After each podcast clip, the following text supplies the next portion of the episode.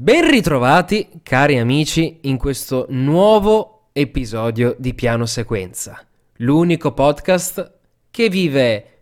che vive. Bravo, e cielo. vegeta. Che vive e vegeta. Vaffanculo, ricomincio. Vai, vai.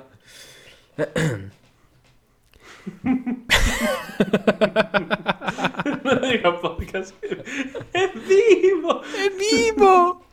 Oh, È uscita talmente bella che ecco quasi la terrei. Vabbè, tentiamo di rifarla bene. Benvenuti a Piano Sequenza, l'unico podcast che esplora il cinema ma da un altro punto di vista. Questo mese vi proponiamo un nuovo tema e questo tema è la paura, l'angoscia, il timore. Ma ne parliamo meglio Dopo la sigla.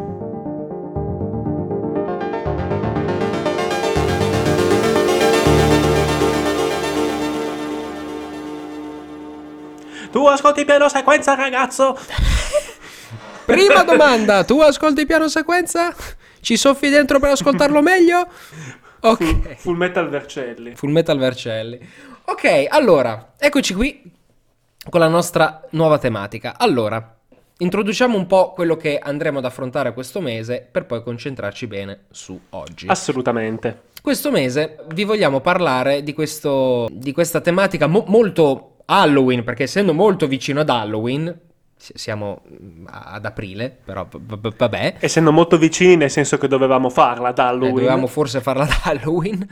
Vi parliamo della paura, ma non in un concetto, diciamo, più classico, ma quanto più una tematica di incarnazione di paura che assumerà varie sfumature. Mi spiego meglio. Immaginate di andare in questa sfumatura dal nero al grigio al bianco. Una paura nera che è più fisica, e difatti oggi parleremo di film dove la, la paura è incarnata in una creatura fisica, una paura grigia dove la paura è una via di mezzo, non si capisce se è più concettuale o più fisica, appunto, e poi bianco, ovvero proprio il concetto stesso di paura. E oggi partiremo con un eh, film al quale lascerei ovviamente a te presentare, siccome ci hai dato la tesi sopra, quindi direi che fra i due mh, sei quello che ne sa un pochetto di più, ma giusto un pochetto. A fine prova contraria, certo, magari mi stupisci con nuove riflessioni che non ho mai fatto. No, no, di, di Alien, perché di Alien che stiamo parlando, so una piccola chicca che te sai mm, a, a Iosa, ma, ma appunto, insomma, parti tu e andiamo alla stragrande. Va bene, va bene. Allora, quando si parla di cinema di fantascienza mixato con quello che è il genere horror, la prima cosa che viene in mente è Alien, sostanzialmente. Se siete dei radical chic vi viene in mente Dead Space, però diciamo che rimaniamo nei canoni classici con, con Alien. Sì, Alien è venuto un pochetto prima rispetto a Dead Space, mettiamola così. C'è anche un medium diverso proprio. Ma sì, sono solo vent'anni prima, cosa vuoi che sia. E sostanzialmente quello di cui parleremo, come ha anticipato già qua il mio carissimo collega, è partire dall'incarnazione di quello che può essere eh, il concetto della paura fino ad arrivare a un concetto di paura più astratto che viene messo comunque all'interno di un'opera cinematografica. Partendo con Alien, possiamo partire dal presupposto che molto spesso eh, le creature che compongono il genere horror sono molto spesso loro stesse delle incarnazioni di timori umani. Per fare degli esempi, prima effettivamente di parlare di Alien, esempio tra tutti può essere per esempio Freddy Krueger, un- una creatura che ti assale nei sogni e che tu sei totalmente inerme perché sei nel, nel suo regno dove lui ha totalmente potere su di te. Quindi è l'incarnazione di una paura dell'uomo. Alla fine le creature sono sempre state realizzate seguendo un timore dell'essere umano. Un altro esempio che mi verrebbe da fare è Godzilla. Godzilla è una creatura che è stata inventata cercando di trasporre fisicamente la paura per, nuo- per un nuovo attacco atomico. Difatti Godzilla è il risultato di esperimenti nucleari Sì, è vero. è il risultato delle esplosioni di bombe nucleari. Quindi so- i mostri sono sempre portatori di un concetto che gli sta alla base, da quale sono partiti per crearlo. Alien appunto non fa eccezione. Alien, per quanto nel film della, della saga mano a mano vada a diventare semplicemente un, un predatore alfa, l'idea di questo essere è partita come un qualcosa di totalmente opposto all'uomo. Abbiamo un essere che un androide non stenta a definire come essere perfetto, in quanto totalmente puro e privo di una coscienza, e se gli occhi sono lo specchio dell'anima e contiamo che Alien non ha occhi, vorrebbe dire che non ha nemmeno un'anima, è puro istinto. Di conseguenza, non avendo una coscienza, non ti ci puoi relazionare. L'unico modo con cui tu puoi interagire con questo essere è il conflitto e anche in quel caso, essendo comunque un mostro resistente, anche se tu riesci a scalfirlo non puoi stargli vicino perché il suo sangue è acido. Se uniamo tutte queste cose assieme, possiamo notare come lui sia l'incarnazione dell'estraneo, dello straniero, dello sconosciuto, qualcosa che tu non puoi comprendere, non puoi concepire, non puoi nemmeno tentare di starci accanto in qualche modo, perché è qualcosa di totalmente estraneo e totalmente esterno a te. Difatti, difatti ci sono ancora diatribe sul titolo Alien. Mm. Alien è un nome o è un aggettivo? Effettivamente. Anche qua è una cosa su cui si può volendo, volendo riflettere, quindi infatti qualcosa di alieno è qualcosa che va oltre, diciamo, la tua, la tua concezione. A questo poi si sono collegate ovviamente altre, altre interpretazioni, abbiamo l'idea un pochino più, diciamo, più psicologica, più antropologica, nel senso che è un predatore alfa perfetto poiché il suo momento di nascita coincide con la morte di colui che ospita l'uovo. Quindi siamo in un perfetto collegamento di nascita e morte.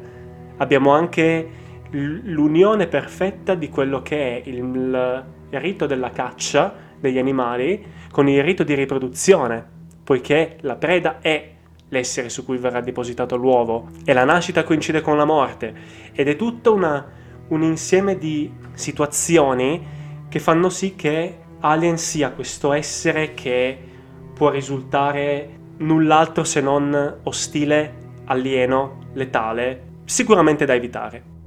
sì. Beh, guarda, mh, mm, mentre, mentre mi parlavi soprattutto di quest'ultima cosa, molto ciclica in qualche modo, mi è venuto in mente uh, l'immagine proprio. Alien è molto spesso uh, visto quasi come se si mordesse la coda a formare un cerchio so se è presente che lo vedi. Sì. E quello è sicuramente si rifà all'Uroboro, il serpente che si mangia la coda all'infinito, che è appunto simbolo di ciclicità. E sappiamo che eh, il buon Giger e il buon Carlo Rambaldi, che insomma ne sapevano tanto per quanto riguarda la creazione di mostruosità, uh. e insomma se lo sono studiato bene e c'è una simbologia all'interno di questa creatura incredibile. Sì, poi è anche molto complesso, infatti tu stesso mi hai sentito, come dire, tentennare durante la mia spiegazione perché è difficile tradurre in poche parole tutto quello che è stato visto anche a posteriore nella figura di Alien. Sì. C'è anche chi suppone che Alien non sia nient'altro che un cazzo, vista la sua forma della testa. Non sto scherzando, c'è gente che dice quella è, l'in- è l'interpretazione in, in versione mostruosa di un cazzo, perché ti penetra. Sì, sì, a parte che vabbè, mh, mm, v- vedono peni ovunque, soprattutto nell'ultimo periodo. Sì. Mi, quindi... mi, piace vederlo come un malatavico piuttosto che un cazzo, però, come dire, non, chi sono io per limitare la fantasia dello spettatore? Voglio dire, se ci vedi un cazzo, non so, va bene. Pi- più che altro voglio dire che, che membri hai visto per vederci in Alien, che è questa cosa, questa creatura di tre metri nera, lunga, con tutti, tutti gli artigli, un pene. Cioè, n- non hai visto peni messi bene durante la tua vita? Sì, cioè, a questo punto io voglio vedere che cosa ci hai visto in Avengers, perché se in Alien ci hai visto un cazzo, non so cosa ci hai visto, un gay pride in Avengers. Magari, non, non, non, lo so, chiedo. Eh, chiedo per un amico. Beh, può essere, può essere. E allora, io mi gioco subito l'asso nella manica e ti dico subito la, la chicca che so anche perché Vai. ribadisco contro, contro, di te e tutto il lavorone che hai fatto per la tesi eh, sono alzo le mani in segno di resa e i nostri spettatori saranno contenti di sapere questa, questa chicca ma eh, lo spero allora Alien come abbiamo detto è il concetto di paura incarnato non di un pene della paura. allora, ricordiamo anche, contestualizziamolo un pochetto, perché è vero, al giorno d'oggi uno dice, eh vabbè, ma gli horror non fanno più paura. Sì, ma stiamo parlando comunque del 79. La concezione filmica, soprattutto la concezione delle creature, era molto diversa. Un film come L'esorcista a oggi magari non ti fa neanche così tanto effetto. Visto all'epoca che parliamo anni 60-70 è era un po' diverso. Era un po' diverso. Quindi una cosa come Alien non si era mai vista. Anche se comunque horror nel mondo del cinema ce ne sono sempre stati. Anni 20, anni 30, siamo partiti da lì, col gabinetto del dottor Caligari. Sì, sì, più o meno, sì. Più o meno, e poi da lì eh, in avanti. Quindi creature le abbiamo sempre viste. Tra le più classiche e meno. Ma, ma, erano tutti quanti creature che operavano su un piano orizzontale. Ovvero, eh, tutto quello che capitava ai poveracci protagonisti di queste pellicole era su un piano orizzontale, altezza occhi. Alien, con questa concezione si può definire capolavoro perché ha dato via a una nuova tipologia di concezione della paura stessa. Alien è stato il primo film che ha iniziato a introdurre il cattivone di turno anche su un piano verticale. L'alien attacca dall'alto, attacca dal basso, attacca ovviamente anche orizzontalmente, si confonde tra le tubature e i cunicoli dell'astronave e per questa ragione lo spettatore non sa dove questa creatura attaccherà, non sa da dove arriva, non se lo aspetta, questo gli crea un senso di angoscia ancora maggiore rispetto a quanto è stato abituato fino al 79. E questo è incredibilmente interessante, perché se non è questa concezione della paura stessa, io non so che cos'altro sia, cos'altro possa essere. E se non lo trovate così tanto innovativo è per il semplice fatto che tutti i film da lì in avanti hanno preso spunto da lui. Esatto. E quindi rivedete, rivedete dell'Alien in tutti i film da lì in avanti che sfruttano questa eh, cosa. Eh, assolutamente, cioè Ridley Scott e squadra all'epoca sono stati dei geniacci allucinanti. Poi, poveraccio, questo, questo regista è, è, tanto famoso quanto, quanto mh, fautore di cult incredibili che hanno floppato tutti al cinema, perché comunque all'epoca sì, ha avuto successo, ma non è che è stato un boom di incassi epocali. Anzi, la gente, la gente se ne scappava abbastanza. È stato anche considerato un flop eh, il film che ha fatto subito dopo, un film di poco conto chiamato Blade Runner, quindi eh, come dire... Figurati. Quindi diciamo che se ha floppato Ridley Scott c'è anche speranza per noi. Esatto, così. difatti mi verrebbe poi da fare un collegamento riguardo a quello che hai detto su questo essere che si nasconde nell'ombra, mm-hmm. quindi anche lì è il senso dell'ignoto che si concretizza. Se però Alien è la paura e l'ansia dell'essere non più il predatore ma la preda, c'è anche un altro essere che si nasconde nell'ombra e agisce più o meno allo stesso modo, ma in maniera un pochino più, diciamo, mm, in maniera astuta, perché ricordiamo che Alien è un predatore appunto. C'è invece una creatura che usa l'astuzia e che non è l'incarnazione dell'estraneo, ma a mio avviso è colui che va a violare la tua concezione di realtà. Questo essere lo lascio introdurre a lei. A me. Ok. Questo essere di cui parliamo, di cui in realtà già sapete, perché ribadisco sempre questo concetto incredibilmente divertente, che noi facciamo tutte queste introduzioni lunghe, misteriose, ma loro, avendo letto il titolo, sanno perfettamente che di chi stiamo parlando, del buon Pennywise It, del buon Stefanio Re, non Stefano, Stefanio Re, perché è Stephen. Che poi, che poi Pennywise in italiano come sarebbe? Saggio centesimo? Saggio centesimo, sì, sì, effettivamente. Vabbè. Sì, allora, It. Partiamo subito con una piccola chicca. It, film del 2017. E io vi sento già tutti quanti voi. No, che cosa dici? Il primo film di It è quello vecchio con Tim Curry che... No, attenzione, diciamo le cose come stanno. Quello non è un film, è una miniserie televisiva. Poi certo, mm, con le edizioni del DVD e quant'altro si può definire come un film molto lungo, però c'è parte 1 e parte 2 che non è parte 1 e parte 2, è proprio episodio 1 ed episodio 2. Quindi in realtà nascendo come miniserie che aveva l'obiettivo di entrare proprio diretto in televisione, anche il budget quindi era molto eh, ristretto, risicato, risicato sì. il primissimo film che nasce come film è It del 2017, della regia di Andy Muschietti, con un Bill Skarsgård che porca miseria, che co- cosa non è quel ragazzo. Tanta cioè, roba, tanta roba. Tanta roba. Ma andando a definire la creatura. Ora, It, che cos'è? Allora, eh, per quanto riguarda il lato letterario, ne potremmo parlare da qui a chissà quanto tempo. Stringiamoci un attimo e andiamo più sul lato filmico, quindi Abbiate pazienza, sicuramente ignoreremo, mh, mm, anche non per volontà nostra, tante cose, però ribadisco, ci concentriamo più sul lato cinematografico. Anche perché qua si parla di cinema fino a prova contraria, quindi... Esatto, esatto, quindi se, se, se vi sta bene bene, se no andatevi a rileggere il libro. Molto semplicemente. Allora, uh, It è questa, questa energia, in qualche modo, questa creatura che risiede sotto Derry, nel Maine, questa città inventata da, dalla penna di Stephen King, e, mm, e, ogni 27 anni si risveglia e si nutre di bambini. E fin qua è una creatura, tra virgolette, come tante.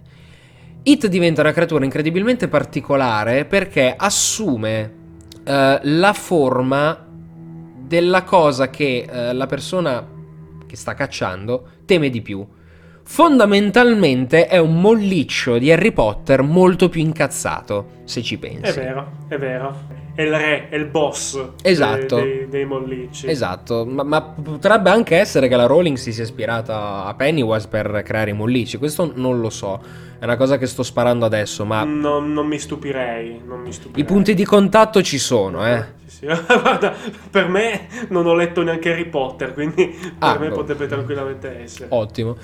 E ehm, ora, It, ribadisco, è questa creatura enorme. Mm, King e comunque eh, poi anche nella visione cinematografica è definito come un mezzo ragno, mezzo essere superiore e quant'altro. E il nome della creatura è proprio It il nostro amico Pennywise è diciamo la forma che eh, assume molto di più. Sì. Ed è il nome della forma del clown.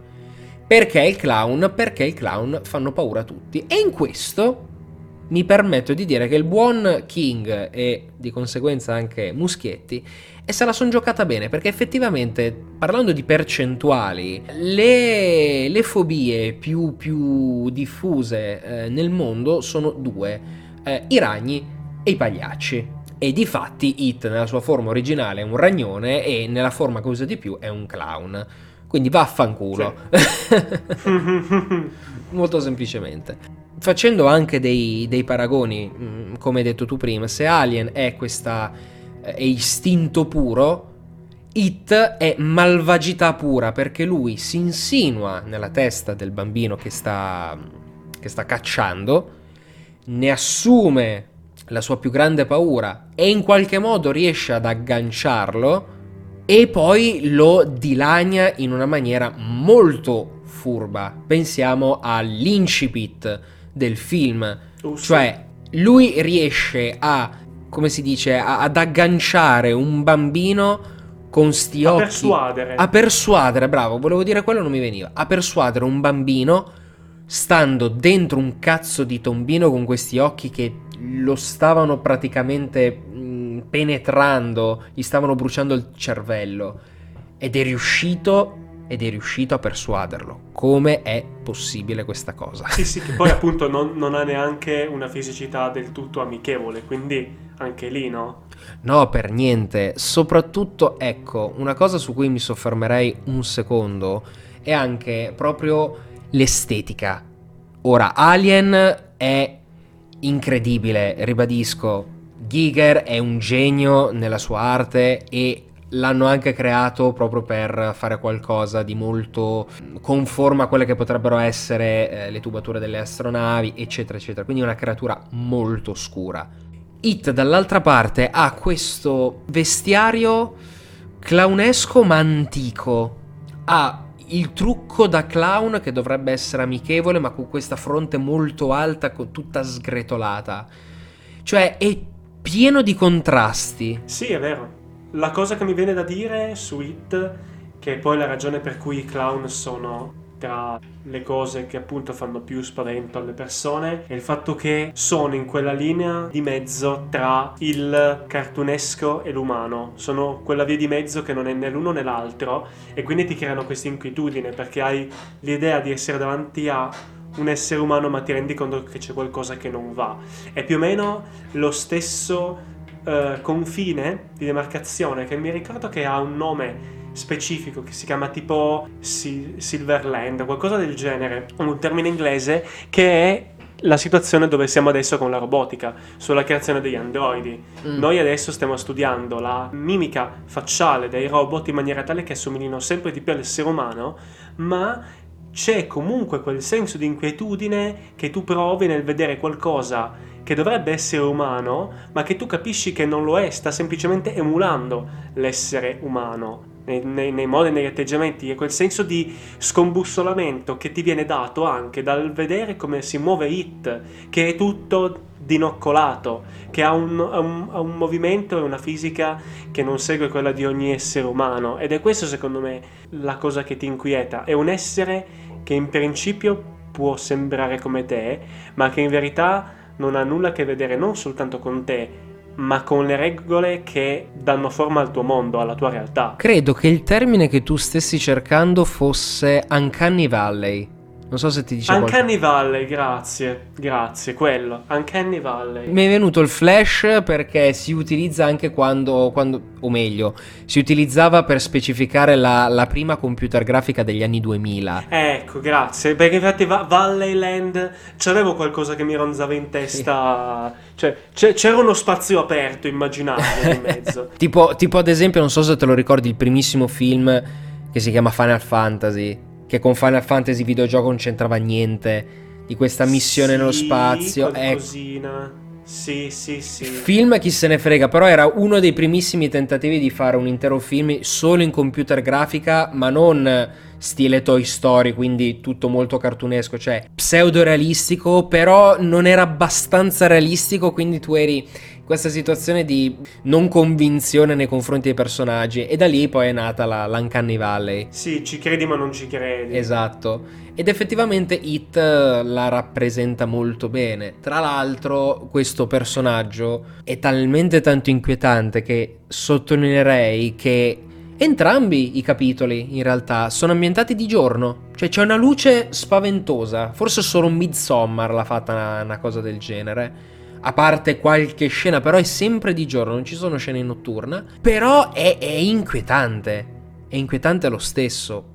Ribadisco, c'è un Bill Skarsgård che secondo me una recitazione sì, sì. del genere mm, mai più nella vita. Sì, poi delle scene ovviamente al, al buio ci sono, però appunto ho capito perfettamente che cosa intendi, che proprio non è, come dire, l'essere non agisce come succede nella maggior parte degli horror di notte cioè, sì. mh, la, la, sola ragione per cui fa buio in It è perché entrano in grotte o in edifici sgangherati. Esatto. Non perché è notte, punto. Sì, è un po' sdoganato perché il concetto che il buio, quando arriva l'oscurità, è il momento di massimo pericolo e che quindi la creatura di turno attacca, cioè ci sta, ci sta obiettivamente parlando. È un cliché, ma non è che ci puoi fare tanto, anche perché l'alternativa è la luce, cioè non è che puoi spaziare più di tanto, obiettivamente parlando.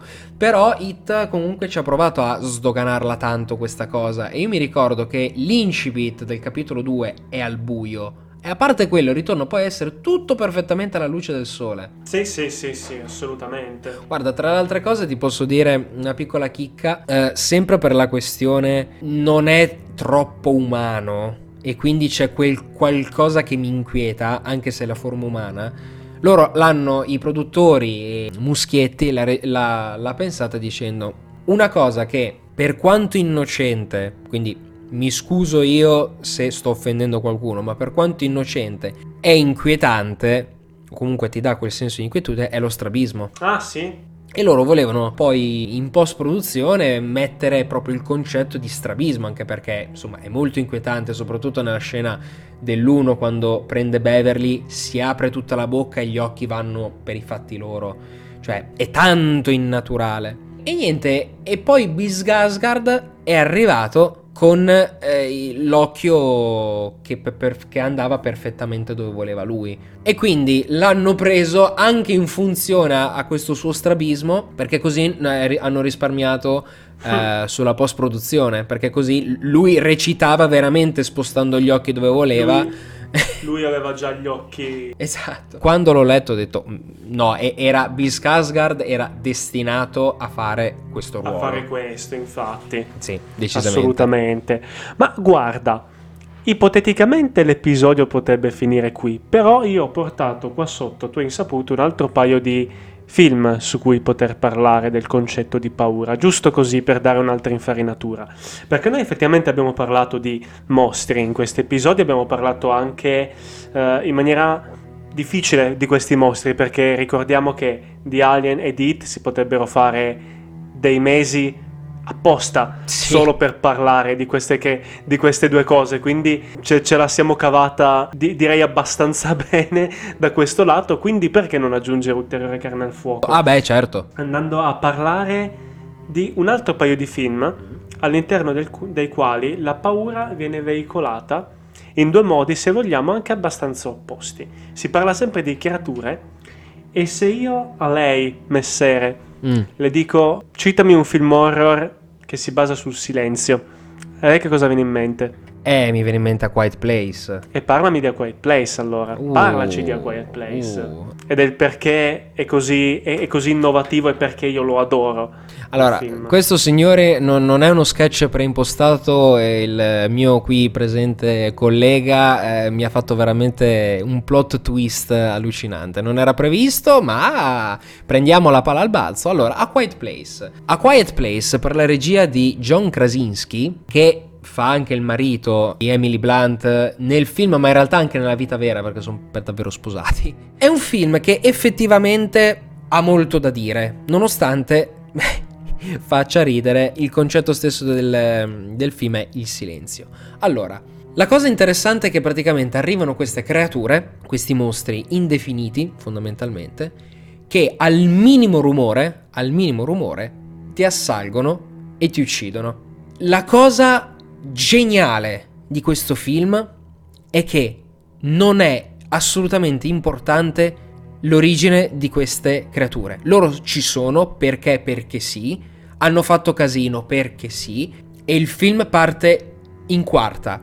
Usiamo il termine tecnico, parte in media res, tra l'altro con una scena anche abbastanza brutta, oserei dire, molto brutta. Ed è incredibile perché non si era mai visto, forse, correggimi se sbaglio, ma non si era mai visto un film horror dove la gente grida, si dispera, urla, eccetera, eccetera, basandosi, basandosi sul mutismo, cioè io sopravvivo se rimango in silenzio. Così tanto no, così tanto, così no. Tanto ci, no. ci sono dei film appunto basati su, dire, su esseri molto sensibili al suono, però così no, così proprio fondanti su questo principio no. Ed è interessantissimo perché qui la, la, la, cosa che noi più diamo per scontato, ovvero il semplice parlare, la comunicazione, diventa ciò che non può usare quindi fonte di terrore, perché in base alla comunicazione tu muori automaticamente parlando. Sì, assolutamente, ed è, ed è interessante vedere come durante tutto il film siano, come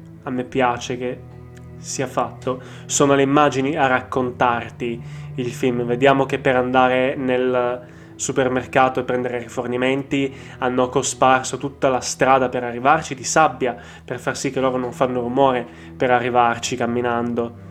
Abbiamo il fatto che possono giocare con i giocattoli ma soltanto senza batterie, perché metti mai che si accendono producono dei rumori. In questo mondo il rumore, produrre rumore significa morire. Non è un caso che i, momenti in cui di maggior terrore sono i momenti in cui una persona urla. Abbiamo tre urla in questo film e sono tutte e tre per ragioni diverse che vi consiglio di andare a, a vedere e a indagare il perché di questi tre significati ed è un film che è talmente silenzioso che riesce a spaventarti con un cambio di scena attaccando su una cascata, su un ruscello praticamente. È, è, vero, è vero. Non me l'aspettavo, che poi è la, è la, cosa più naturale di questo mondo, ma sei sì, talmente sì. tanto abituato a non sentire niente che poi c'è il taglio. Sì. Dici, oh mio Dio, che è successo? No, è solo acqua che scende. e quindi vedere questo film è veramente incredibile perché hai questo terrore costante di questo pesantissimo silenzio da mantenere per la tua sopravvivenza. È veramente, veramente figo. Tra l'altro, piccola postilla in questo, ho avuto un culo ma- madornale nell'andarlo a vedere al cinema perché io già ero incazzato all'entrata di, dicendo ecco qua, mi beccherò i 14 anni, 13 anni che urlano e io mi devo incazzare perché un film basato sul silenzio io mi sentirò sti coglioni. Oh, ho avuto il culo che era talmente silenzioso che potevo sentire il rumore dell'erba che cresceva. Veramente ho avuto un culo incredibile. Fantastico. Quindi su questo sono molto contento. Sì. Ma, ma, ma oltre a questo film esiste anche il contrario, che è una cosa che abbozzo così alla veloce. Esistono anche dei film, sempre con delle creature, che hanno affidato parte dello spavento che il film voleva trasmettere tramite non soltanto alla creatura, ma anche un suono che si, che si pianta nel, nella testa delle persone e quando, quel, e quando le persone sentono quel suono sanno già che devono stringersi ai sedili del cinema perché sanno che sta arrivando e questo suono corrisponde al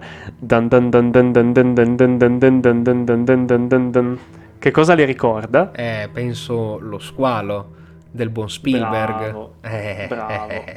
effettivamente anche quella è una bella incarnazione di paura. Molto naturale, effettivamente, forse la più naturale che esista. Più che altro è, è, un metodo di paura che insegna allo spettatore come avere paura. In qualche modo è un tipo di film che educa lo spettatore come fosse un cane. Sì. In qualche modo. Cioè come, come tu addestri il cane a mettersi seduto, perché se si mette seduto riceve un croccantino, la stessa induzione arriva allo spettatore col fatto che se ogni volta che arriva lo squalo sente quella colonna sonora, quando sentirà la colonna sonora anche senza lo squalo, avrà comunque paura, perché l'avrà collegata al concetto del c'è lo squalo. Tu non lo vedi, non c'è una cazzo di pinna in giro, ma il solo fatto di sentire quella colonna sonora dici cazzo è qua, sta arrivando non so da dove, elemento che si ricollega ad Alien, e ho paura perché so che sta arrivando. Sì, assolutamente. Tra l'altro eh, metterei un appunto sulla questione tecnica di questo film, cioè l'ha fatto Spielberg, ok, adesso Spielberg è Spielberg, ma all'epoca era agli inizi. O l'avesse fatto chiunque altro, questo film sarebbe stata una merda, secondo me. Ma l'ha fatto Spielberg e l'ha fatto proprio De Cristo. Sì, eh. Ma obiettivamente perché? Cioè, la trama è un, uno squalo attacca una spiaggia, cioè punto punto. Sì, sì, sì. Cioè, no, non c'è possibilità di fare una roba figa. Sì. Oh, Spielberg se ne è sbattuto i coglioni, ha fatto uno dei film che più insegna nella storia del cinema. E tra l'altro con quale terrore. Eppure lì, effettivamente, tutto alla luce del sole. Tolto l'incipit, che c'è il bagno notturno, tutto alla luce del sole. Esatto. Tra l'altro, ulteriore maestro Spielberg il fatto che non solo abbia confezionato un film del genere, ma anche che sia è riuscito a farlo perché come ha avuto lui problemi sul set dello squalo non, ha, non li ha mai più avuti in tutta la sua carriera. Perché lo squalo era, era, difettosissimo tant'è che fun fact finale sul set ormai lo squalo ovviamente era uno squalo meccanico che ogni volta aveva dei problemi in meccanismi eccetera eccetera tant'è che a un certo punto hanno iniziato a chiamarlo lo stronzo bianco Non lo sapevo. Perché ogni volta dicevano c'è un problema, che cazzo c'ha questa volta lo stronzo bianco? Ogni giorno ce n'era una, eppure ha portato a casa un capolavoro. Ma tra l'altro, eh, approfittandosene della... o meglio, sfruttando questa cosa, perché sapevo anch'io del... cioè non sapevo della nomea, ma sapevo dei guasti. Ed effettivamente, siccome c'erano così tante problematiche, loro hanno tentato di inquadrare il meno possibile lo squalo e questa cosa, questo effetto vedo non vedo, dovuta anche proprio a impossibilità, o ha creato effettivamente precisamente quello che serviva per farti cagare addosso. Che poi dico, lo squalo lo conosciamo tutti a livello proprio di, di animale, cioè come conformato. Quindi non, non, c'è neanche necessità di nasconderlo, lo sai come è fatto. Oh, Eppure a livello psicologico ti prende e ti stritola tantissimo tra questo appunto vedo non vedo e la questione musicale.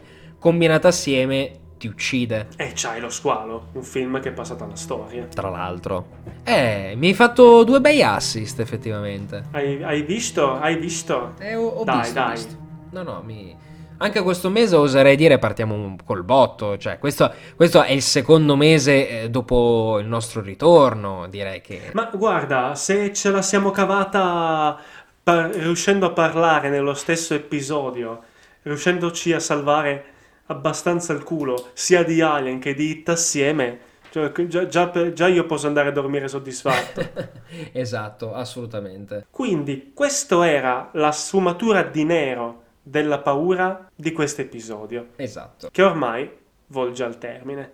Se vi è piaciuto, mi raccomando, fatecelo sapere e noi speriamo che sarete con noi anche la settimana prossima per la sfumatura di grigio, anche se questo non ha niente a che vedere con la collana di, di, di racconti un po' se, sai, nero grigio. Oh, oh no, oh, oh no, oh no, no, no, assolutamente. no, è troppo tardi, ormai abbiamo scelto i colori. Eh quindi. sì. Vabbè, è andata così. Eh, vabbè, dai. Bene, eh, qui, qui, possiamo dirlo, possiamo fare un po' i misteriosi, quindi chissà che cosa ci sarà nella sfumatura di grigio che porterà avanti il discorso della paura, scopritelo settimana prossima.